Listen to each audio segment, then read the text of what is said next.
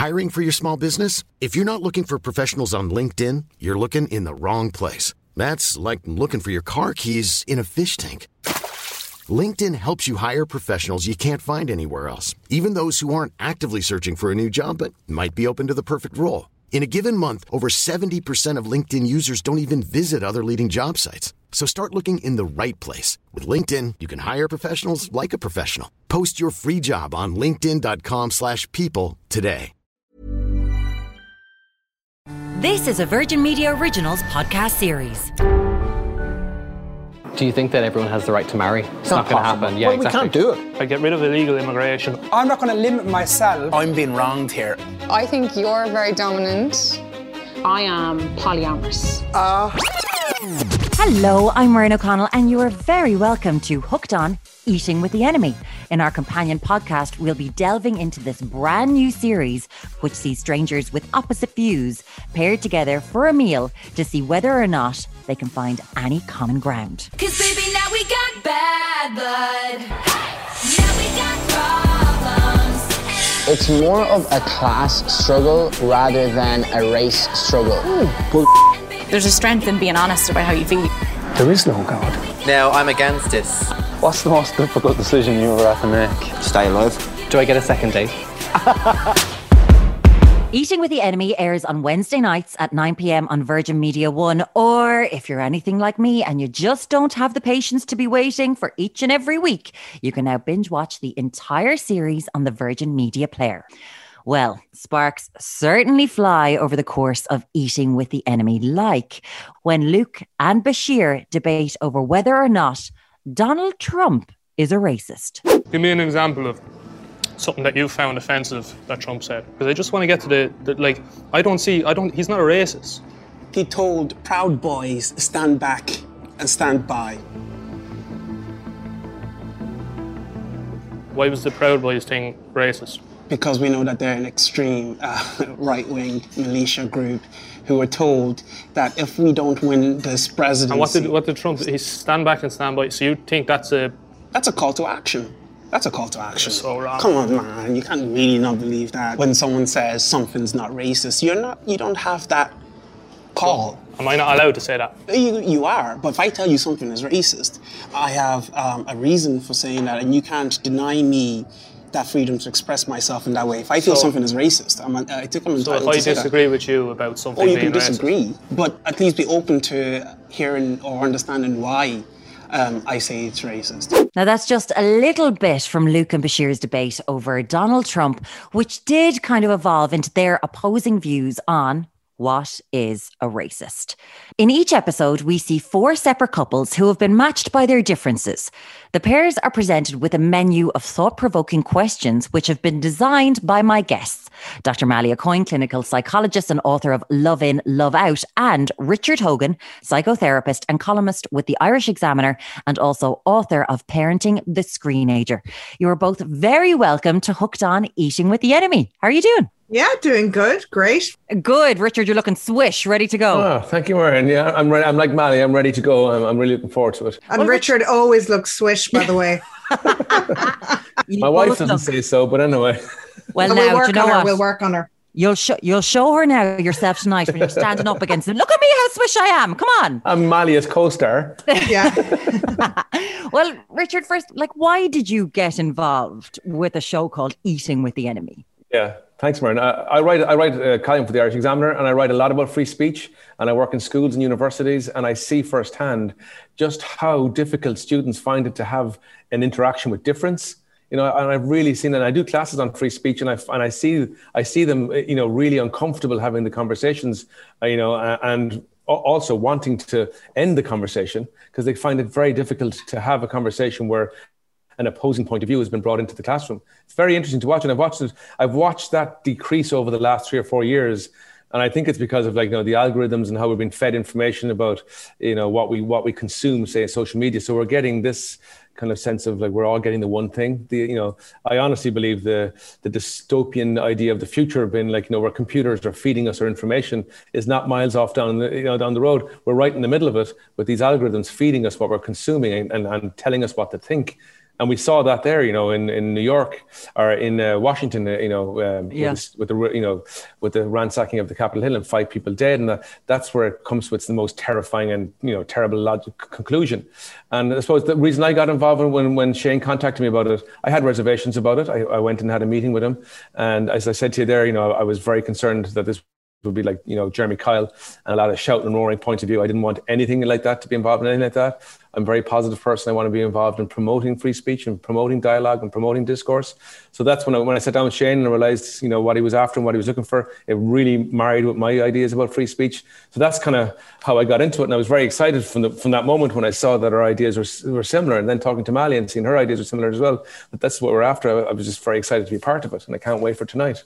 Uh, Malia, would you kind of uh, agree with that? Because uh, the echo chamber world that we live in, where you, you can consume people who are just like yourself, whereas I could look at my parents' generation and they're friends with people from completely different walks of life. Do, do you think that's that we have gone into that way where we're just just getting our own viewpoint mirrored back to us, and that that could be a bad thing? Yeah, I mean, I think that's the way humans have been since the beginning of time to an extent, in that we seek similarity because it makes us feel safer. That's the way our brains work. It's to do with evolution. But I think uh, it has become more of a problem since the age of social media, as Richard is saying, because we're only really kind of interacting with people online that kind of meet that that that say what we're saying and meet our uh, opinions in the same way. And I think that's why this show was so important. And this actually came from an idea in Switzerland. There was an experiment done in 2019 where 4,000 people got together and they sat across from one another and were given a conversation menu exactly the way we did it. Um, and that has spurred this movement in Austria at the moment where every month they have these coffee house conversations. They've, they're probably doing them online now where people with opposing viewpoints sit and eat together and discuss topics. Um, and it's really important for us to build a kinder society and one where we can have differences but interact with one another in a respectful way. I think it's it's incredibly important. Well, let's talk about those questions, Malia, because you've designed these series of thought provoking questions. People aren't just sitting down and meandering through a conversation, uh, they're there to, to uh, incite discussion. So tell me about designing them and the reactions you were hoping to get from them. Well, I suppose they came from th- this conversation menu of questions came from this idea um, in in Switzerland where they had used those questions, and really they're they're they're kind of when we were designing them. Uh, we kind of looked at um, we started with like icebreaker questions. When somebody sees you first how do how might they perceive you? And then instant opinion questions were like what current trend makes no sense to you? And then there were like storyteller questions where you kind of ask somebody a little bit more about their point of view about a certain thing. And then also like discussion prompts that's what they were there for. Um, so and, and then also emotional questions. What makes you angry? What are you fearful of? When have you experienced grief? Those are the exact questions after having their really nitty gritty conversation about the important topic that they're there for we kind of threw in an emotional question to see how they would react to that. And it was really it was so interesting to see that because they might have had quite a you know uh, a kind of an exchange of words about their particular topic that they feel very passionate about. And then suddenly they were talking about grief and you saw people actually becoming quite emotional with one another. And that was all to do with their level of comfort and how the conversation had been before that. And then we had gear change questions which were like when we felt things were getting too heated or when we felt things were a little bit stale, we kind of changed the direction of the conversation. So the converse, the questions were designed to kind of bridge gaps um, and to and and also to bring them together in terms of topics. So that's why that worked so well. And actually, Mattress Mick, who's on tonight, um, mentioned. Uh, that he found the questions he loved the idea of the questions because they were so surprising and he didn't you couldn't prepare for it and you didn't know what was coming next Uh, and there was someone else in, in episode one, I think it was uh, Liam from Kildare, who was with the emotional questions. He was quite stumped by it. And you could see him getting a bit uncomfortable and that he hadn't explored that. Because, Richard, when people sit down or meet each other for the first time, we do subconsciously make a judgment straight away, don't we? Absolutely, yeah, absolutely. Like Malia said, it comes from our evolutionary past. You know, we have sixty thousand, we have around sixty thousand thoughts a day, and we're always filtering that out, and, and, our brain is feeding to us what's familiar to us. So we're looking to see if you're in, uh, you know, Maureen is, is Maureen someone I know? Is Maureen someone that I know? before is marrying someone that I like is you know and you're looking to see is somebody listening to you to respond or listening to understand you're looking for all these kind of very quick telltale signs to you that this is someone I want to you know be friends with or this is someone that I don't like particular and as as as, as Malia was saying there we limit you know it's incredibly limiting to us we profile we, we literally profile people right when, when we sit down with them and it's all the subconscious triggers going on, remind all these things being fed to us that are familiar about someone who's a type of person, an archetypal person. That's someone I know, that's someone that I like. And, and, and that's what's so great about the show is that we bring people together who generally would never have sat down and, and have a discourse together. And, of course, then as well, Maureen, you throw a, a, dinner in. It's a very intimate thing. You know, sitting down and eating with someone. You know, when you're on your first date and you're having a, a, meal, you're incredibly precise about how you're going to cut the steak and yeah. you know how the food goes in. I remember my first date, my wife and I said to her, we are going to the cinema, and I said, you know, do you want something from the pick and mix? And she's like, no, no, no, no. She wasn't going to eat any pick and mix, or you know, because she was putting her best self forward. and, and we and we generally tend to do that, you know, when we're when we're sitting down with people that we don't, and we no no we would you know when we know them we might wolf into the dinner like we yeah. normally would, but with someone else. So you're adding in another another dimension of uh, intimacy there that create I think a wonderful uh, bit of tension between two people sitting down and having a discourse. Three months later, she was like, yeah. "I'll spend thirty quid on the picnic. Exactly. Go on, let's exactly. go for it." Uh, but Mali, do you think that you know, as you're you're looking for responses and and the visual cues, do you think that an awful lot of the guests were were surprised at who they were sitting down with and you were like oh they've they've they might be gone here already well, if you think about it, they know it's a show called Eating with the Enemy. So they're kind of like their brains are primed for, oh my God, who am I meeting tomorrow or whenever? And um, and then there's this instant like, you know, for every one of them that were there, there was this instant kind of surprise at who they were sitting across from, and probably to an extent a bit of dread around what would ensue and what would happen. Um, but what was surprising, I suppose, when people are uncomfortable in that way, they tend to try to find a little bit of similarity. And that's what was good about the conversation menu that they could kind of have that little bit of small chat first. Um, you know, you found, say, with with a couple of couplings of, of of women, they were kind of looking for similarities. Say, "Or you, or you're a mom too. Oh, I'm a mom too," or you know, things like that. You know, like you know, where they found commonality first before getting into the nitty gritty. But there were other conversations where they got straight in. You know, there was people, you know, somebody that was from a, a men's movement. He wanted to get straight into what his view was. And, you know, then when he was asked an emotional question, he didn't really want to kind of go there. Do you know what I mean? He was there for a reason. Whereas, eh, so everybody had different reasons for being there. But yes, I think people were surprised by the end of the conversation by you know that some of them had actually learned to hear the other person's point of view and it might have just you know put a little bit of a question mark in their mind as to why that person has that point of view. And mm. you did find people saying oh yeah i must research that a little bit more because they liked the person. They realized that point of view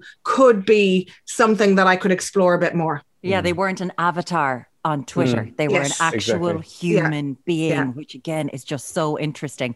Uh, some people you could see were like, they didn't know what to do. They were waiting for the question to come out. They were like, how long are we going to be here? But big shout out to Bonnie and Clyde and yeah, Father oh, Joe. I mean, so beautiful. but uh, Richard, you talk about um, in the show something called in bias yeah, and, and out, bias. out, bias. What is this? That's generally we, you know, uh, we make those decisions about people incredibly quick. Before you know milliseconds we make a decision that person's in my in bias and or my out bias. That means we're looking at how you look how, how you're how you're presenting yourself to me. Even before you speak how you're you know, how you're coming across. You know there's a very famous saying in systemic psychotherapy we cannot not communicate. And so we're always in communication. Our body language is always communicating. And so immediately Maureen, when we sit down with someone we're deciding before we even get into the into the kind of conversation you know into the content is this person someone that I is in my in bias, as in like, you know, this is someone I know, this is someone I like, this is someone that's familiar to me. Is that person like that? Or are they someone I find a threat? Are they someone I don't really know? They seem very dominant. We're making that decision in millis of seconds. I mean, that's just incredibly fast. Our brain is deciding that person, I like mm. them, they're familiar, I don't like them they're not familiar. And you know what? What we know when we're self and Mally, we're sitting down looking at the show. We knew that people would clash on the points of passion. We knew that you know when you ask someone about an opinion-based question, they're going to really have a conflict, and that's going to come out there. But when you, I honestly believe fundamentally that when we understand the context of each other's lives, it's far harder to have mm. that conflict and that's what links us that shared experiences you know that humanity that's what that's what links us and that's what the questions were designed to do provoke a little bit of discourse and then show that actually you know what we're not so dissimilar at all we just have a point of view that's different, but we're linked through our humanity, we're linked through our experiences. Because that's the thing, Mally, isn't it? It's sort of um, when you're on social media, it's the juxtaposition of this show is that you're always thinking about social media as mm. you're watching two people actually mm. meet because on social media, they wouldn't have the talk that they would have been happening as they were sitting down at dinner. It just wouldn't happen. It would be so argumentative. So when you're looking at someone that you think is a threat, that they could be dominant in a conversation, on social media, your haunches might get up straight away. In real life, is there a way to to make that dissipate quicker? I think to breathe do you know what i mean yeah. and and don't press click you know like send on your tweet and realize that people as they say have so much going on in the background of their lives. And I think we do that on social media because there's this perfect storm of our kind of, we have a threat focused brain that attunes to negativity. And then we have all this overwhelm of information coming into us constantly. And I think if you're on social media, you might hear something that outrages you. And then next thing you're, you're, you're, you're, and then it, it, engages you in this horrible exchange, which is really not good for your mental health. Um, and when I have found myself getting triggered, say in the last few months, by anything to do with the news or anything, you know, because we've had a really hard year, I kind of decide I'm going to step back from it because I am I'm getting involved here in this conversation, and I'm going to step back because I'm no longer seeing the person as a human being. I'm just kind of getting angry about certain things. And that reflects more how I'm feeling as opposed to what they're saying. So I think if we can try to, you know, I hope that this program will maybe help people to think about. I'd love if there was a movement in Ireland where we had these coffee house conversations. And mm. I'd love to be involved in talking to somebody with a completely different point of view to mine, learning. I learned so much about different topics that I knew nothing about from watching the show. Um, and yeah, I, I, just I'd love if we could do that and embrace that bit of difference a bit more, but but doing that obviously in a in a really respectful way. Um, but I think we just need to think before we click. Uh, we really do because we are responsible for ourselves. Millions of people have lost weight with personalized plans from Noom, like Evan, who can't stand salads and still lost 50 pounds.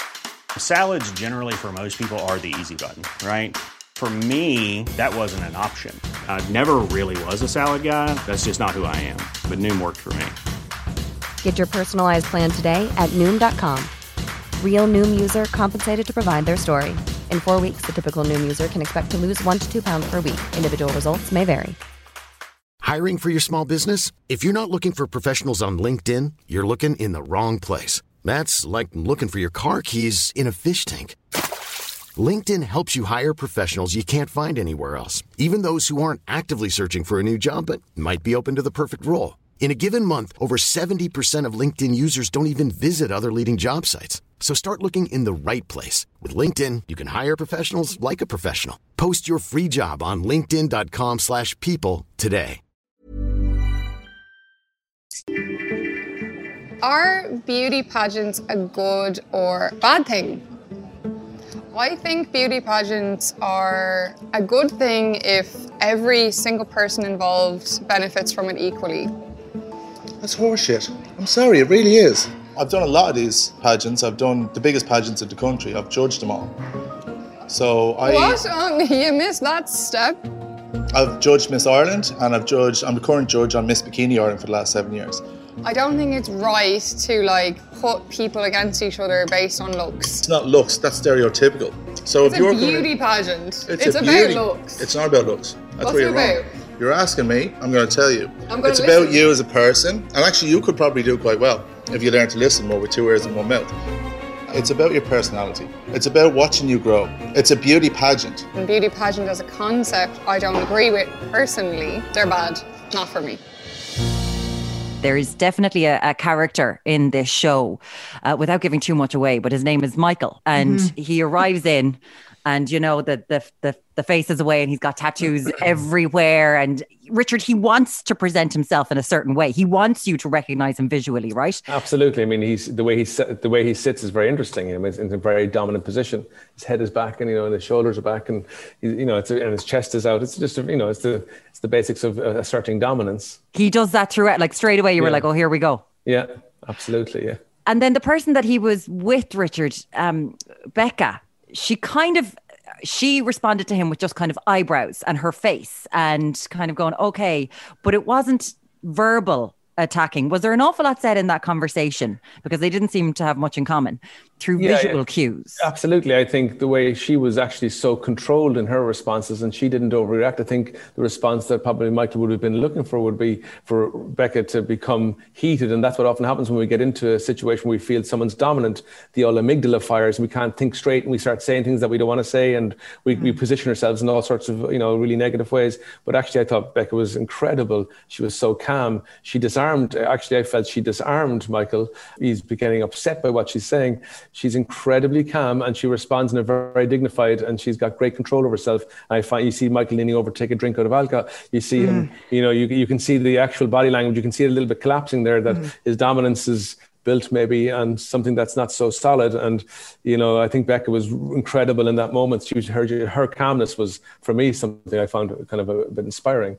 Her silence spoke volumes. It Yeah. really did. You could, you know, you can actually be assertive. I think this show is all about showing how you can be assertive without, you know, ramming your point of view down somebody's throat, which is kind of what he was prepared for. He was primed for that. You know, she was so controlled and so um, able, able for him. You know, he was trying to shock, like it was obvious he was trying to shock her from the word go. He launched Yeah. like Ted Bundy was his hero. I mean, obviously we know that that's not true, right? I mean, Yeah, right. You know that's not true, right? I, you know that, but I mean, it's just it's that's coming out. I think the social media age and also a little paradigm that he believes to be sensationalist and to be extreme gets you recognized and gets you. So I don't think that's a, an authentic statement or a genuine.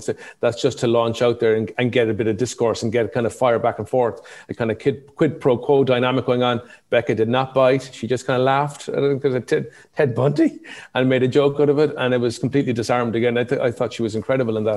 And as Malia said, what Yeah. she didn't say was nearly more was more Yeah. prominent than what she did say. but it's important for us to note as well that you know there's going to be reactions on social media when the show plays out and that you know he was coming in to present a particular character and you know who knows what might be going on for him in the background and, and one of the things this show was really big on was duty of care Mm. that all of them were psychologically assessed beforehand they're all going to get a phone call after the show airs you know we're kind of conscious of how people might react to them on social media. And i think that's really important for us to to note because you know it, like it would be a disservice to them if we were doing that you know. And i think people were reluctant about the show initially going eating with the enemy? How could you sit a victim with an abuser? And they had these views.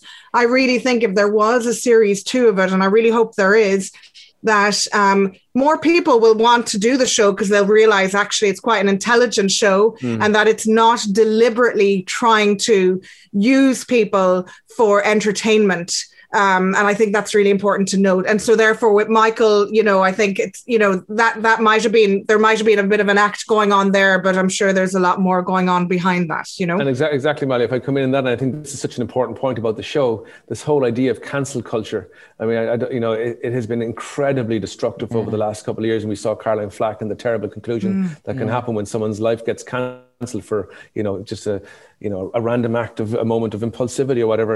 And so we all, we none of us communicate perfectly. None of us are perfect. None of us behave perfectly. And as what what Malia said there about Michael's conversation, it's not. I, I would it would be a disservice to the show for people to be angry against Michael. I mean, that's just a guy, you know, having a conversation, and perhaps in that moment when there's cameras rolling, you know, you you put on a you put on a little bit of facade.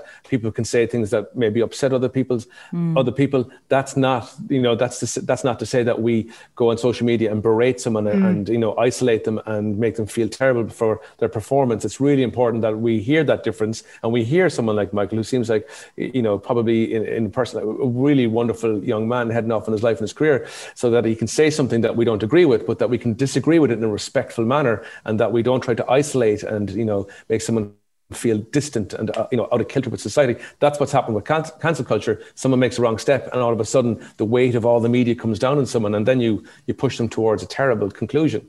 it, it- it's it's something that is one of the most worrying things I Yeah. think of our time. Like you both work within Yeah. this industry, and the psychological effects it can have in it. Like anyone can wake up one day and realize that their life is completely and utterly changed. Mali, do you think though that with someone, and I'm not just specifically talking about Michael, but that you could have had people who want to create that reaction as Mm. well, that that kind of go, no, come at me. I want the people on social media to do that because they think either they're strong enough or it's something that the conflict that people can feed on. Mali, do you think? I think so. I mean, people were attracted to this show for different reasons. You know, um, I, I think maybe for some they knew they were going to be on TV. You don't if you're if it's your first time on tel- television, you don't necessarily like it behave the way you would at another time. They didn't have a second opportunity to have this dinner. They had one opportunity to have this dinner, and it was you know there was cameras all around. You know, so you know they might have felt in this kind of threat mode. And sometimes when you're in threat mode, what do we do? We fight, flight, or run away. Um, and so it's a kind of a fighting, as as as Richard said. You know, some some people would kind of you know use the body language of I'm going to be more dominant than you from the beginning to kind of protect myself. You know, so it, it, people react in different ways. People go on telly for different reasons. Some people went on because they wanted to have a good discourse with somebody else. And some people are more attracted to the idea of being on TV and you know kind of conveying their points of view. And you know we have this new mm. TV personality culture which is fair enough but you know that's why it's important for us to you know even if they are open to you know displaying this stuff on social media I still don't think as Richard said that it's okay for people to just say, well, they have that one point of view that I disagree with, or they miss they represented themselves in 15 minutes of telly like that. They are no good as a person. That's just not right. We can't mm. do that. It's just, it's not okay to do that. We are more than our points of view. We cannot expect perfection from people. We all mess up sometimes. That's just human nature. And there was someone actually in the first episode, not to give anything away again, uh, who was speaking with Mattress Mick, who said afterwards, I think I could have done Mm. better. And in that regard, it was kind of, there was intergenerational. You did put Mm. people together who Yeah. were of different ages. Um, does Richard, why was that? Can people from different generations be automatically dismissive of another person? Well, I think they can be. I think it's that old. Uh, you know, I think there's that old Lear quote, you know, from Edmund and Lear. He says, "The younger rise when the old doth fall." You know, the younger are always looking to the old to get out of the way and let us come through. We're coming through, and the old are looking back and thinking, "This generation haven't got what we had." You know, they're. You know, you hear all these things about pejorative things like they lack resilience, they're not strong, they're they're too cosseted, they don't have this, they don't have. And I think that's a folly of all generations that we look at the one coming and we look at through a lens of like you know really negative lens of these guys aren't these guys don't have what we had. When we had were young we had it hard and we were and, you know every generation does that. That's just just it's just a part of the human condition. And I think that I think there really is that there can be that um, disparity between the two. I think the, as I said in the clip there the young can feel that the older are uh, out of touch you know, lacking kind of like, you know, that little bit, they don't have the finger on the pulse, they're in the way. And the older generation can look back and think, these guys haven't a clue, they've no life experience. What do they know about the, the vagaries of life and all the rest of it? And I think, I think it's a really interesting dynamic when you sit two people from, you know, different, you know, spectrums of life and you have them have a discourse, one who's been through life and one who's starting off in their life. And it's interesting that at the end, if he felt, God, I could have been a bit better there. You know, I thought found that was I thought that was a fascinating comment, right, Mern? Yeah. Yeah, it, it really did say a lot because it's only until you reach a certain age that you realize I was an idiot then. You know, I like if I wish I'd known then what I know now. Of. Exactly. Yeah. Yeah. Um, Malia, do you think our identities, who we are as people, they're inextricably linked to our belief system these days, or can our belief system be more liquid? Can it move more? I think we, because we try to feel safe in interactions and generally in life, you know, we try we make decisions and we have beliefs about and opinions about things and they they help to kind of maintain this sense of this is me this is my social grouping that are quite similar to me and you know this is a kind of my my safety zone. And i think it's important therefore for us to break into that comfort zone a little bit move out of that comfort zone to hear other points mm. of view um, because you know we all develop our beliefs for very many different reasons. You know sometimes our parents told us this particular thing. Sometimes we have a life experience that's so massive that we become passionate about a per- particular thing and that's that's all linked with emotion and that can be very very strong and therefore it can be really hard to hear another point of view when something is very emotional you're emotionally attached to this belief.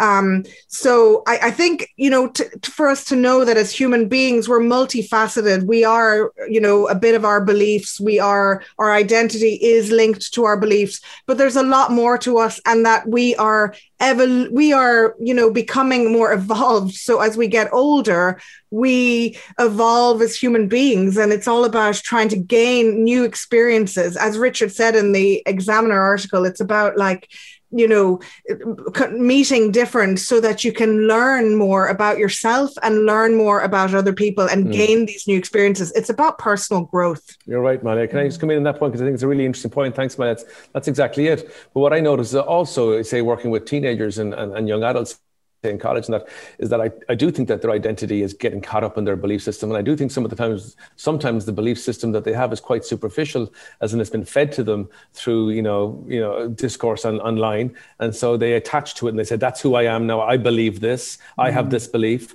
So when someone challenges it when someone presents an alternative point of view they cannot hear it.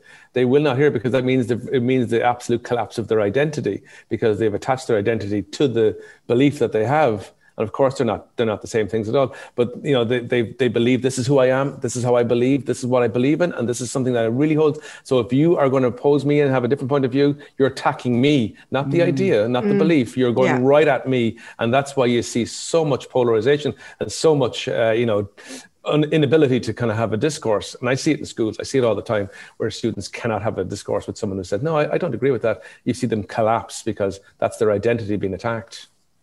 And and in that, it's so fascinating because sometimes the beauty of life is in the grey area, but yeah. we are quite polarized now. And to be malleable in our opinions mm. is not to be strong and, and who we are. And one thing I noticed in the program is that some some people, Malia, would say, um, well, like I'm, he can't accept the facts that I'm giving him mm. because mm-hmm. his opinions don't understand it, even though the person was speaking an opinion, but mm-hmm. to them it was a fact.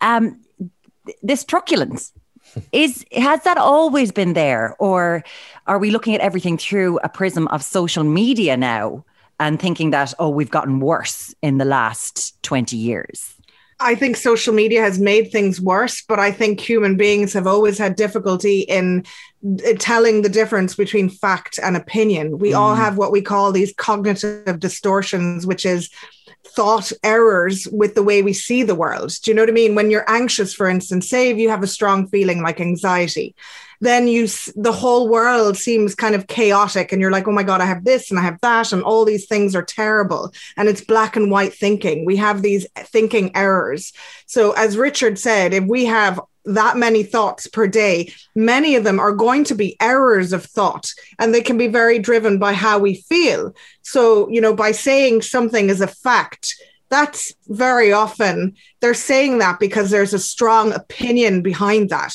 And I think in the last few years, with the whole idea of fake news and whether, you know, it's about like, it's hard sometimes to seek and to find the reality of a situation without the bias of the people who are presenting that information to you. And, be, and in social media, there are so many ways to get your news. And you find even actually on the show that the, a lot of younger people are getting their news not from the traditional sources we used to get it from, but maybe from Facebook or from, you know, something that pops up on their screen. So um, I do think social media has made things more difficult in that way. But I think it's an age old thing where we would have thought an opinion is a fact mm. because we so strongly believe mm. it because of our emotional attachment to it.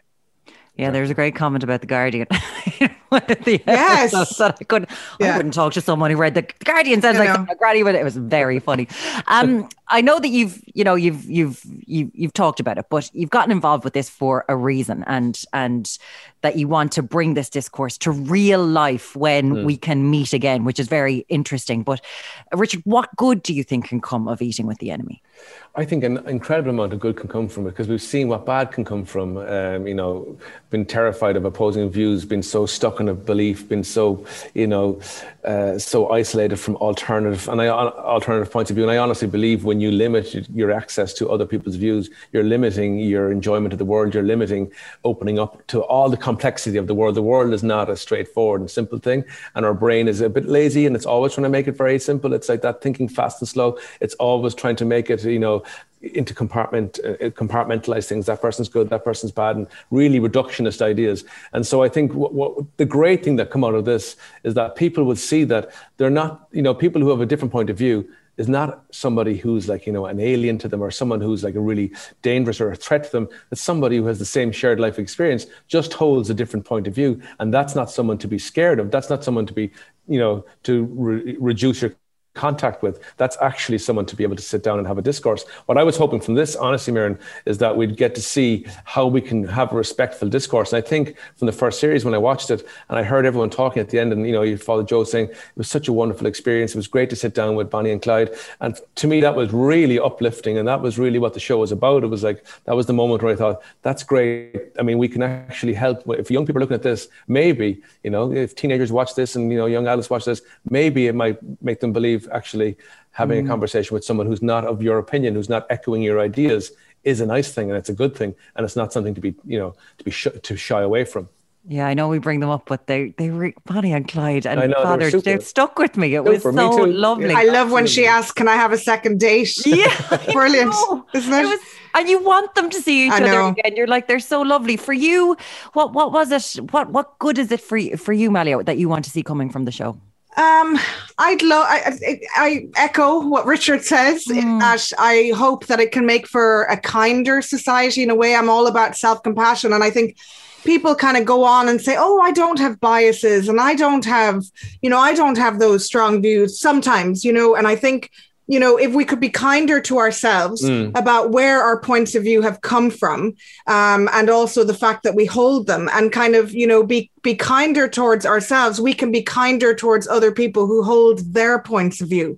I think rather than deny the fact that we have prejudices, we all have them. I hear people say, "Oh no, I'm not prejudiced at all," but we all have them. Every single one of us have them. So I think if we can even acknowledge that for ourselves and go, I wonder why I react that viscerally, that kind of Mm. strongly to this particular grouping or this particular point of view. Where is that coming from? It's made me aware as a parent as well about the what I'm saying to my children in terms of you know different things. Do you know it's made me aware because i'm kind of like they're going to start modeling and saying exactly they're already doing it you know? So it's made me more aware of that. And i'd like to see another show happen. And i'd also like to see some type of a movement maybe on twitter or something where we could counteract all this and actually have more conversations together in that kind of kind respectful way Yeah, Well like said, a, Malia. a Twitter ideas book Yes. club. But the fact that you, you're a clinical psychologist, Malia, the fact that you got something from Mm. the show is fascinating. Like it's it's amazing. Richard, did you find that like as you're watching this and and this is your bread and butter, it's what you do that you're like, oh, I learned something new there. Yeah, well, I, I, think absolutely, Maureen. I think I think anybody who sits down and watches the show will, will feel that. And just because you're involved in it doesn't mean you know your detachment. I, I was really involved in it, and I was really a part of it. But when I watched it, when I was watching the clips that had been sent to us, I was like, this is exactly what I was hoping would happen. I didn't actually think I had reservations about it. I think I thought it could break down into like you know very you know heated and you know the, la- I was worried that it could be sensationalism and it could be like you know p- two people sitting down like you know Bonnie and Clyde and you could e- that could easily descend into an attack or a diatribe on the church right? And and then it's it, it's gone off into a whole other realm. But I was what what really for me was just the at that moment of revelation was that actually this is faith in humanity. Actually, you know what? Where there's, there's far more there's far more positivity out there than what we believe because we've had such a negative experience with post truth and all the rest of it, and the Donald Trump era and all that kind of stuff, of fake news. And actually, people are inherently good. That's what I felt when I when I came Mm. away from it. I had that feeling people are inherently good, and that's what really came out of the show, and it made me feel really optimistic about the future. And I can't wait Yeah. for my students to watch this tonight and and see Mm. what, we- what you know what what and get some insights into what's going on for us and how to have better discourse. And we also got our hair and makeup done in the middle of a lockdown. Sorry, I had to say the important stuff and got to I stay didn't, in a hotel. I got to stay in a hotel, so that was cool. Um, you know, that was cool. yes, take those opportunities when you can. Yes. Are you still going? Oh my God! Are you? You'll be looking back now, going, "Jeez, look at the hair there now, and fabulous." I know yeah, it's it was great. It was a lovely to be to be treated like that, and uh, it, like the whole look of the show. I really like the producers what they had in mind for even the the aesthetic of the show was amazing. You know you'll find it, it's it's it's really beautiful to watch as in the way they bring in the clips of the other people the lighting all the people that worked in the background like uh, you know myself and richard shot a few weeks ago. They were in in a freezing studio. Do you remember that richard? Um they oh god seriously? Um but it was it was amazing how much work they put into it and the vision they had which i really think has been pulled off amazingly Yeah. well And my lips actually look very pink. It looks like I've got lipstick on. That is actually, that is actually, I think, hyperthermia setting in. i was wearing a dress richard oh, So was I, Malia. Don't give oh it yeah away. oh yeah I was about to sit there going, "Sorry, Mally, I can just one up you there." There was Yeah. definitely a dress going on there, Yeah. and at least your students, Richard, will be able to comment on your beautiful lipstick and not Exactly. judge. Isn't that the whole point? It has been absolutely, I've got a Mary. smile on my face after this conversation, which I hope is what people get from me when they watch Eating with the Enemy. Uh, Dr. Malia Coyne, clinical psychologist and author of Love In, Love Out, and Richard Hogan, psychotherapist and columnist with the Irish Examiner and author of Parenting, The Screenager. Thank you both so much for giving Thanks us so your much. time on the podcast. thank you so much Maureen. That was great. Thank you. Don't forget, you can watch Eating with the Enemy Wednesday nights at 9 pm on Virgin Media 1 or binge watch the entire series now on the Virgin Media Player. Hooked on Eating with the Enemy was produced by Gordon Hayden. I'm Maureen O'Connell, and after watching the entire series, you'll be well equipped to win that dinner debate whenever we get back to actually having dinner with other people. Bye bye, lockdown. Take care of yourself, and we'll talk to you soon. This is a Virgin Media Originals podcast series.